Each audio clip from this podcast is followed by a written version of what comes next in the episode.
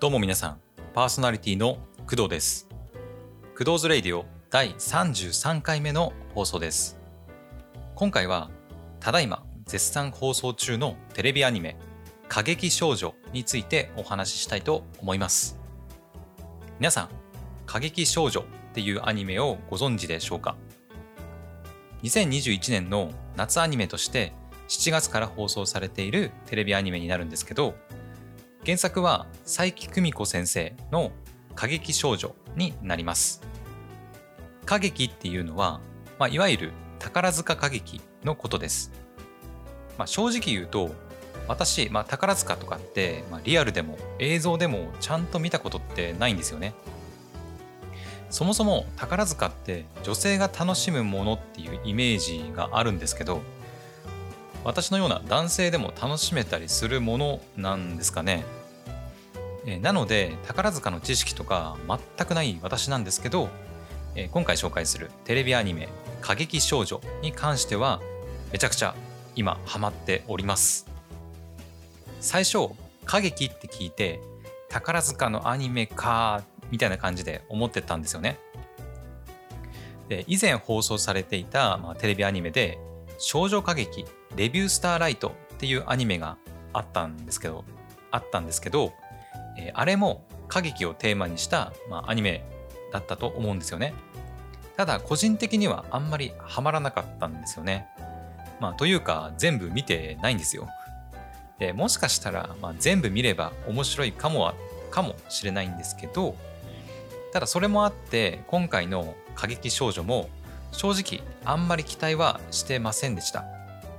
まあ、というか、まあ、全然知らなかったんですけど、放送されるまで。ただだいいちわをまあ見てドハマりしました。ということで今回はテレビアニメ過激少女についていろいろお話ししていこうと思います。それでは早速始めていきましょう。本日もよろしくお願いします。この番組はフリー ビージーエム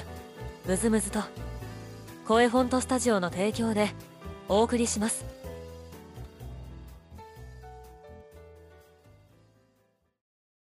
改めましてパーソナリティの工藤です。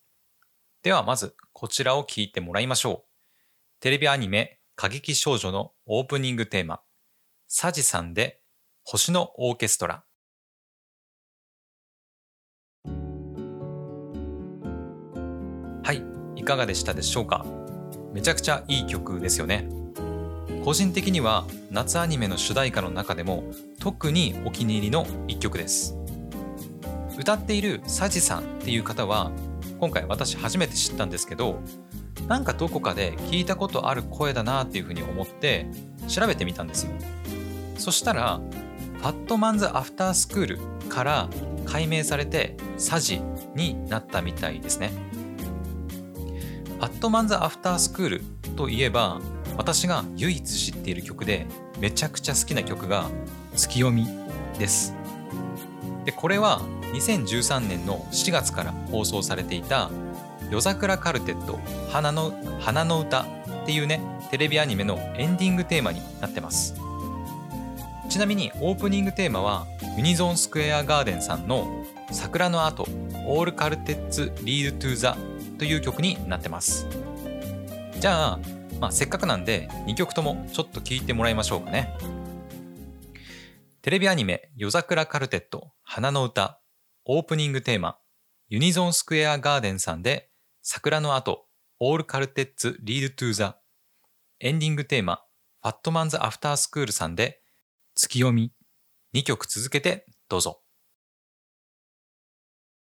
はい、いかがでしたでしょうか？まあね、直接過激少女とは関係ないんですけど、まあ、アーティストさんつながりでいろいろなアニメだったり楽曲に触れるっていうのも、まあ、面白いかなというふうには思います。それではここからはテレビアニメ過激少女がざっくりとどんなお話なのかっていうのをお話ししていきたいと思います。まず宝塚、まあ、いわゆる宝塚歌劇を行う校歌歌劇団っていうのが出てきます。これは大正時代に創設されて未婚の女性だけで構成される歌劇団です。その歌劇団の人材を育成するための音楽学校、校歌歌劇音楽学校というのが物語の舞台となります。そしてこの校歌歌劇音楽学校の高い倍率をくぐり抜けて入学してきたひゃっき生の少女たちがメインのお話になります。そのひゃっき生の中に主人公である渡辺サラサちゃんと元アイドルの奈良田愛ちゃんがいるわけです。そのふたりを中心に、まあ、少女たちが繰り広げる希望と葛藤に満ちた音楽生活の生活を描いた作品が歌劇少女になります。単なる歌劇、歌劇をテーマにしたテレビアニメだったら正直こんなにドハマりすることはなかったと思うんですけど、ジャンル的には一応スポコンになります。まあ、いわゆる野球とか、まあ、サッカーとかバスケとかいろいろスポーツをテーマにしたアニメってありますよね。そういった、まあ、スポコンアニメに分類されるので、スポコンアニメが好きっていう方は私みたいに絶対ハマると思います。ちなみに私が今一番いいなというふうに思っているキャラクターは山田彩子ちゃんです。最初はね全然気になっていなかったんですけど、まあ、むしろどちらかというとかなり不安な気持ちにさせる子だなっていう印象だったんですよね。あやこちゃんは、まあ、おっとりとした性格で物静かな女の子です。天真爛漫で元気いっぱいの主人公渡辺サラサちゃんとはもう正反対な性格ですね。アニメの序盤でも、まあ、なんか結構危ういシーンとかもあって、まあ、なんかね違う意味で結構ドキドキしてましたね。ただだいごわの選ばれし乙女っていう回があるんですけど、その回を見てなんていうんですかね、こうすがすがしい気持ちになったっていうんですかね。でそれと同時になんか彩子ちゃんがめちゃくちゃめちゃくちゃ好きになったんですよね。で詳しくはネタバレになるので話せないんですけど、まあ、だいごわは彩子ちゃんがメインの回で、それまでの彩子ちゃんに関するこうモヤモヤを全て払拭してくれる回になってます。なのでだいごわは絶対見てほしいです。皆さんも好きなキャラクターとかいたら教えてください。先ほど渡辺サラサ、渡辺、渡辺サラサちゃんの性格は天真爛漫だっていう話をしたんですけど、この歌劇少女をまあ面白くたらしめている要素の一つっていうのがこの主人公の渡辺サラサちゃんの性格、まあ、というかキャラだと思うんですよね。このサラサちゃんは身長がまあひゃくななじゅうはちセンチもある身長長身のね、まあ、女の子なんですけど、まあ、ひゃくななじゅうはちセンチって言ったら私が身長ひゃくななじゅうごセンチぐらい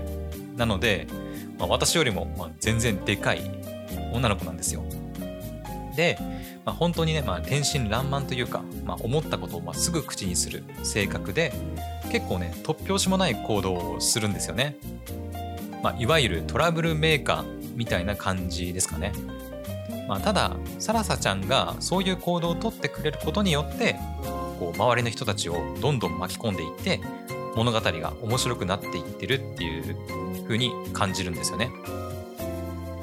で先ほど、まあ、えっとちらっと言った元アイドルの奈良田愛ちゃんっていうのがまさにサラサちゃんに巻き込まれた女の子の一人なんですよね。えー、ただ愛ちゃんはねサラサちゃんに巻き込まれたおかげでいろいろと面白い感じに変わっていくんですよ。で、愛ちゃんもいろいろこう暗い過去を抱えたりしているんですけど、うんまあ、結構面白い感じにあなんかこんな感じに変わっていくんだっていうふうにちょっとびっくりしましたね。まあ、出れるっていう言葉が合ってるかはわからないんですけど、まあ、序盤はね愛ちゃんは結構ツンのある子だなっていう印象だったんですけど、次第になんか面白キャラに変わっていきますね。えー、なのでその辺のね愛ちゃんの変わりようにも注目してほしいです。えー、それではここからは、えー、アニメを見ていて、まあ、個人的に個人的に、まあ、考えたことだったり、まあ、気になったことっていうのを話していこうと思います。えー、まず、えー、舞台が神戸市であることについてです。歌劇少女の舞台は兵庫県神戸市になるんですけど、神戸市って宝塚歌劇が盛んな地域だったりするんでしょうかね。私もいちねんはんほどなんいちねんはんほどなんですけど、神戸市に住んでいたことがあって、確か宝塚駅っていうのを聞いたことがあるんですよね。でそれとなんか関係あったりするんですかね。ちょっと詳しい方いたら教えてほしいです。えー、次に宝塚歌劇の役者の方たちのまあ恋愛についてです。アニメの中で、えー、校歌歌劇音楽学校に通っている少女たちが別に恋愛禁止されてるわけじゃないっていうシーンがあるんですけど、これってなんかリアルの宝塚とかでも、まあ、そういうものなんでしょうかね。宝塚歌劇の役者の方も恋愛や、恋愛は禁止されてるわけじゃないんですかね。なんかアイドルとかだと恋愛禁止みたいなよく聞きますけど、うん、まあ、ここはお客さんがやっぱり女性が多いっていうこともなんか関係してたりするんでしょうか。えー、次に、えー、これは気になったことっていうか、まあ、個人的にへーっていう風になったことです。サラサちゃんがやっていた、まあ、歌舞伎についてなんですけど、歌劇少女だとなんかスケロクっていうね、歌舞伎の、えー、題目っていうんですかねが出てくるんですよ。でその話の中で歌舞伎は昔の人の動きを真似ることを大事にするみたいなセリフがあって、なんか個人的にすごいへーとか、なんかなるほどねっていう風に思ったんですよね。えー、私、えー、歌劇、歌劇についてもまあ知らなければ、まあ、歌舞伎もね全然知らないし、もう日本史とかも全然わからない人間なので、まあ、本当に勉強になるなっていうふうに思いましたね。えー、最後に声優さんの演技についてです。あ別にあの声優さんの演技が下手くそっていうわけじゃないで、まあ、むしろ逆なんですけど、あの時折サラサちゃんがガチのねなんか歌劇のセリフを喋ることがあるんですけど、これってサラサちゃんの声優の千本木さやかさんがやられているんでしょうか。なんか急にね演技の雰囲気がもうガラッて変わって、それがしかもめちゃくちゃうまいので、なんかすごいびっくりしたんですけど、その辺どうなんでしょうか。ちなみに先ほど話した私の大好きなあやこちゃんも、まあ、セリフではないんですけど急にガラッと変化するシーンがあるんですよね。まあ、さっきも言ったけどちょっとネタバレになるので、まあ、気になる方はだいごわをぜひ見てみてください。以上、テレビアニメ歌劇少女についてでした。それではここでいっきょく聴いてもらいましょう。テレビアニメ歌劇少女のエンディングテーマ、渡辺サラサ&奈良田愛で星の旅人。